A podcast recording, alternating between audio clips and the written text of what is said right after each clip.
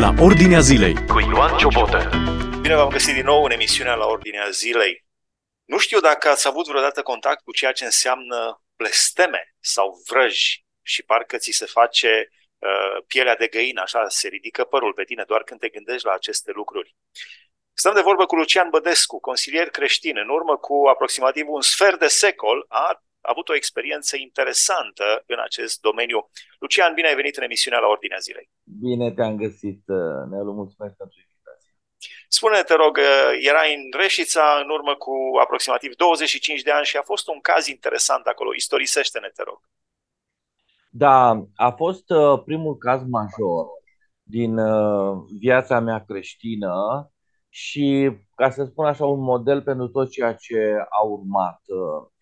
În uh, orașul nostru, în afară de cartierul muncitoresc, Lunca Bărsave, cu blocuri și așa mai departe, mai erau și vechile cartiere unde oameni bătrâni păstrau încă aceste obiceiuri de vrăji făcute la cimitir, legături de căsătorie și tot felul de, de, de persoane cu o proveniență așa alambicată, adică cu un bunic german, unul maghiar, uh, ce să zic, români vechi. Multiculturalism, multietnic. Mult, multiculturalism, dar care au păstrat neatins păgânismul dinainte de Hristos. Deci obiceiuri uh, cu apă neîncepută, noaptea la izvor, cu elele, deci uh, chestii care le mai găsești în cărțile de povești sau de legende culese de scriitori, încă se, s-au practicat în Banatul Montan, neatinse de, de creștinism. Și am descris uh, cazul unei femei, Frau Gerta, una din vecinele noastre decât în zona aceea liceului 5, Bastilia, poate tu știi despre ce e vorba. Nu știu, Reșița, făcea... nu, nu cunosc deloc Reșița.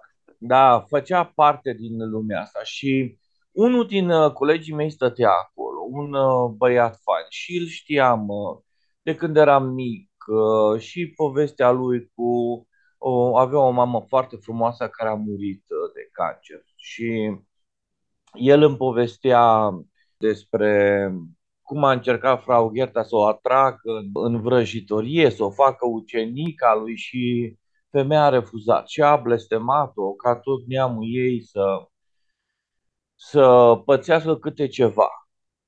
Mama și acestui băiat, coleg al tău.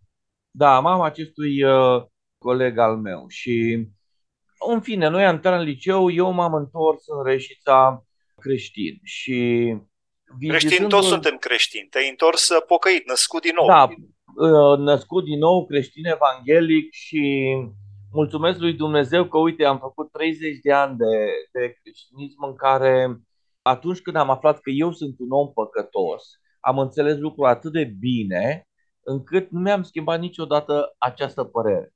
Deci uh, eu nu m-am curat să fim înaintea oamenilor să le postez ce bun sunt eu sau înaintea lui Dumnezeu să emit pretenții. Nu.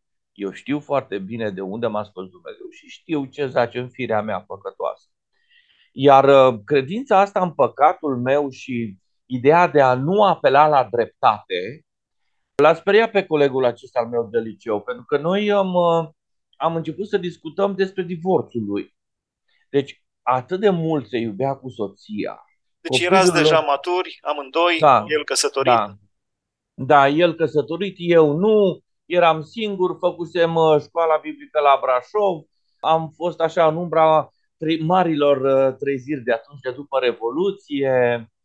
Deci a fost ceva minunat. Și El nu avea legătură cu cele sfinte și a ajuns no, într-o problemă no. de divorț. E, avea așa o cât de cât uh, credință ortodoxă, dar și aceea diluată, dar așa în semne, în zodii, că mă întreba tu ce zodie ești, uh, dacă el e compatibil cu soția lui. Deci, uh, un amalgam. Da, nu, de... noi, noi râdem de aceste lucruri, dar pentru unii uh, sunt lucruri foarte serioase și trebuie da, să le da. spunem că nu sunt reale. S-ar putea uh, să funcționeze. S-ar putea să funcționeze funcționează, pentru unii. Funcționează pentru că da. eu în perioada mea necreștină ghiceam zodiile oamenilor cum îi vedeam. Deci sunt puteri demonice. Eu știu despre ce vorbesc. E duhul de ghicitorie și în Scriptură e cu lux de amănunte deschis în faptul apostol și eu puteam să ghicesc zodilor și pentru că mă știa încă din liceu că le aveam cu ghicitul în cafea și cu ghicitul zodilor, a început să mă întrebe. Și eu atunci l-am... Acum, eu nu te întreb, Lucian, ce zodie sunt eu. nu, nu că m-am lăsat de 30 de ani de, ace- de acest sport. Am, am plătit da. foarte scump. Deci eu am plătit uh, scump uh, ten, tendința asta spre, spre misticismul uh, practic și vreau să spun, pare ciudat, dar uh, chestia cu zodiile rămâne în creștinismul evanghelic, așa cum a rămas și cafeaua, știi? Adică ai noștri încă citesc, întreabă, discută și introduc zodile, nu știu, la început ca distracție, dar ulterior uh, devine periculos. Eu venind din zona aia Deci știu. pentru toată lumea, pocăiți, nepocăiți, zodiile sunt periculoase. Nu vă jucați cu așa ceva. Înseamnă că nu-L cunoașteți pe Hristos dacă vă jucați cu așa ceva. Nu-L cunoaștem suficient pe Hristos și puterea Lui dacă ne jucăm uh, cu așa ceva. Și de la zodii și compatibilitatea lui cu soția, poveștile cu, cu frau Gerta, mi-am dat seama că este ceva mai grav aici. Realitatea comentată din perspectivă biblică. Asculți la Ordinea Zilei. Eu am descris în articol, tu poți să poți să-l Deci este vorba despre un articol de pe Facebook. Eu acolo am da, citit prima dată povestea. Da, de pe Facebook. Uh, eu am strâns toate întâmplările din 30 de ani de misiune și am scris această carte, mai multe picături, o singură furtună, carte care ți-am trimis-o și ție și sunt adunate toate personajele pe care le-am întâlnit și am povestit ce a trăit fiecare. Am zis să rămână ca un studiu de caz interesant. Sunt deci spune-ne de... despre acest coleg al tău din Reșița, să ne focalizăm acum pe acest studiu de da. caz. Deci... Um, Te-ai întâlnit cu el și era în ne-am întâlnit proces și de divorț. Da, nu ne mai împăcăm. Dar ei se iubeau, adică eu vedeam în privirea lor și când se certau, după ce se certau, ea se ducea și îi aducea o cafea. Deci, uh, sau mă întreba pe mine... Uh, eu vărsa pe mână nu, sau eu dădea nu, întreagă? Eu, îi dădea cafeaua și ne întreba ce vreți să mâncați, Luciane, vă mai fac ca pe vremea când erați voi în liceu, deci... Uh, dar se vedea clar că era o forță peste capetele lor care îi împingea la această deznădejde sinucigașă. Deci se, se vedea atitudinea sinucigașului. Gata, îmi, îmi, îmi rup căsătoria, mi-o arunc la gunoi, nu mai există nicio forță. Deci era vizibilă prezența unor forțe întâi, ca să o luăm mai încet, unor forțe, unor legături supranaturale peste ei. Și pentru că mi-am adus aminte de ce a pățit mama lui, am fost uh, pe deal în sus către cimitir unde era casa lui Frau Gerta. Pentru că el îmi povestise că uh, făcuse săpun și a căzut datorită vapurilor în cazanul cu săpun în care amesteca și au găsit-o după câteva zile și capul ei se micșorase cât, cât mărimea unui pum. Deci femeia se intoxicase, căzuse încet pe marginea ceaului și probabil a murit în chinurile respective. Frau Gerta. Și... Frau Gerta, da, da. Care se ocupa cu vrăjitoria. Care se ocupa cu vrăjitoria și care noi, eu o știam de când eram mică, un personaj de pe o stradă din Banatul Montan. Singură, deci credința era cimitirul, că mergea printre morminte și făcea tot felul de, de, de legături acolo. Nici nu știu dacă farmece, pentru că am vorbit cu ea și zicea că deci eu o știam din liceu, eu fac vrăji, ea zicea, nu, nu, nu fac vrăji, eu fac legături ca oamenii să fie împreună, ei ar trebui să mulțumească, uite că și povestea un caz. Un fel de magie albă, bună, un fă, Da, ea așa zicea. Nu există magie bună, dar... Da, ea spunea și se certa cu preotul, se certa cu preotul catolic și o, o scosese afară de, de peste tot, adică nu, nemții nu prea glumesc cu, sau cel puțin la noi în Banat nu, nu făceau asemenea compromisuri. Realitatea din jur cu scriptura deschisă. Ascultă la Ordinea Zilei. Bun, dar de ce te-ai dus cu colegul tău uh, văzând situația de la ei? De ce ai zis să... Am vrut să văd casa unde a murit uh, Frau Gerta curtea. Și a fost într-adevăr o, o privire de groază, crescuseră burile înalte, un metru jumate, cât noi, casa părăsită. Deci rămăsese totul acolo. Eu dacă am tot uh, mers în anii aceștia pe stradă vestită Evanghelia, am întâlnit și multe cazuri. Am uh, avut uh, cumva posibilitatea să vorbesc cu primul caz de crimă de cult care a fost în România. Un student la ortodoxie s-a săturat de creștinism, a părăsit institutul teologic și s-a îndreptat în partea altă spre magie neagră și la o evangelizare de-a noastră în, în centrul Brașovului venea și își um, concentra el puterile din cap ca să ne strice lucrarea. Avea și o asistentă cu care vorbea prin semnă că el ținea post negru pentru satan. Și um, post negru însemna că nici nu vorbea. Nu doar că nu mânca sau nu bea apă. Și asistenta lui ne povestea nouă despre mizeria creștinismului și ce îi transmitea respectivul guru satanist. Până la urmă l-a prins poliția, imediat după Revoluție, și l-a arestat pentru crimă de cultul. Omorâse un om al străzii, adusese șeful lui Satan. Și bine, am aflat ulterior din. Crimă din de cult înseamnă crimă sectară, adică de sectă. Nu, nu, crimă de cult omorâse oameni jertfă, ca pe, ah, jertfă pentru Satan. Groaznic, groaznic. Da, da, da. Deci am rămas, a fost anii aceia 90 cu cu tot felul de, de întâmplări ciudate, omorâs un om al străzii și l-a adus jertfă lui Satan și până la urmă poliția n-a stat la discuții cu de asta, l-au arestat.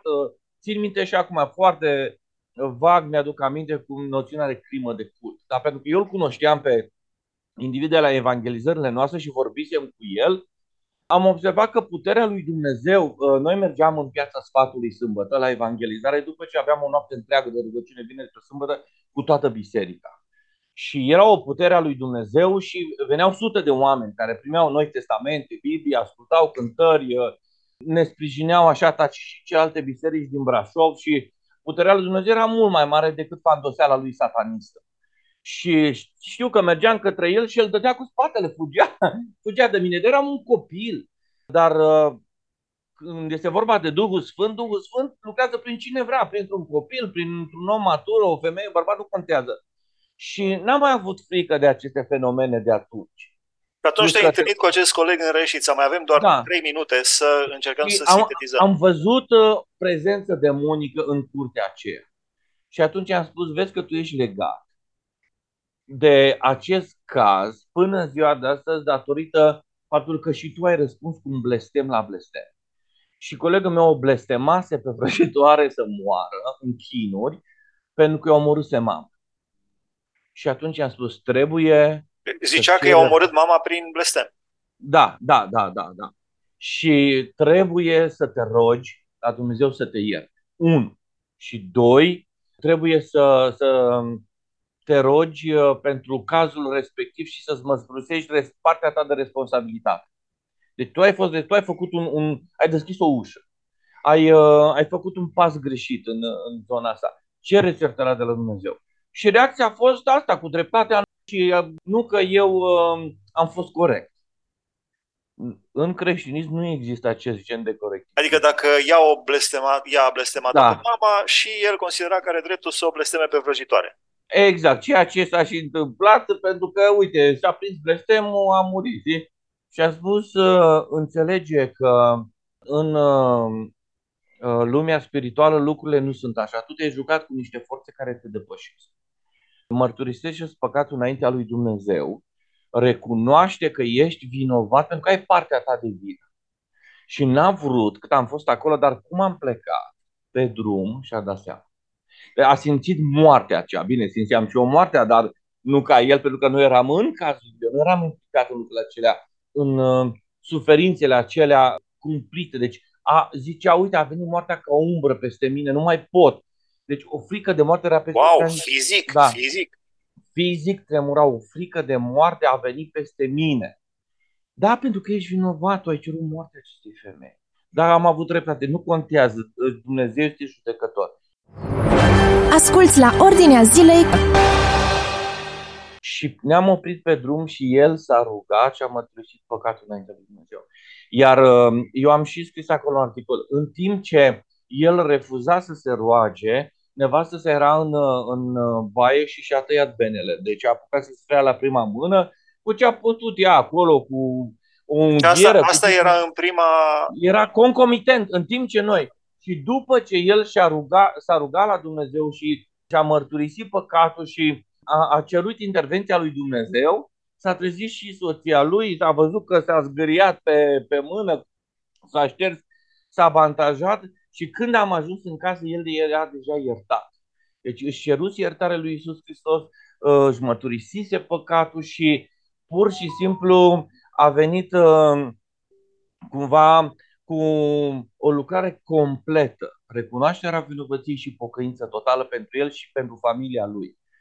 Deci, și am descris și în uh, textul acela de pe Facebook, am intrat în casă ei, direct s-au îmbrățișat. Au plâns, s-au îmbrățișat, uh, așa printre la că mi-a pus mie ceva să, să mănânc, eu m-am dus la frigider, mi-am luat și desertul și i-am, i-am lăsat uh, fericit. Știam că s-a dus o povară.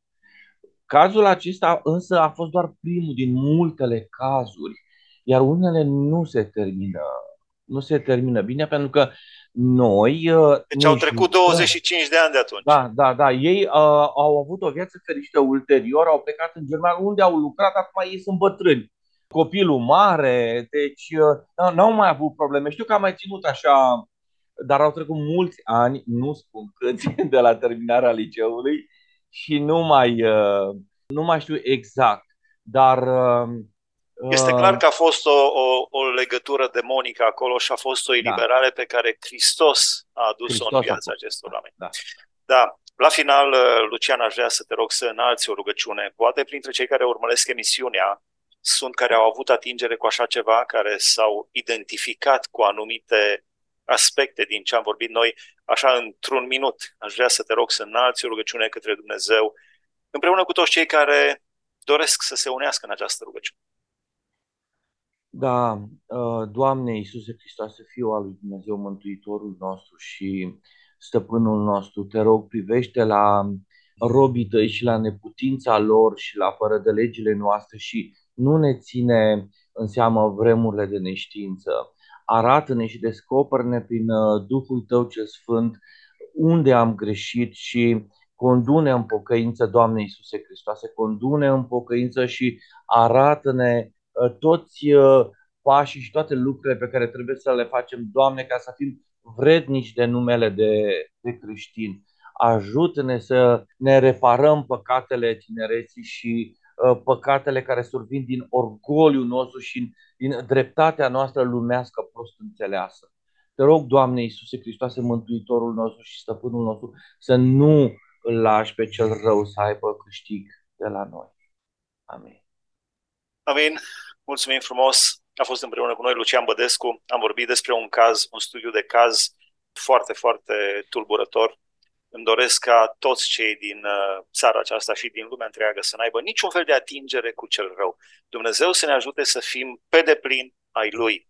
Aici se încheie emisiunea de astăzi. Dumnezeu să vă binecuvânteze. Ați ascultat emisiunea La Ordinea Zilei cu Ioan Ciobotă.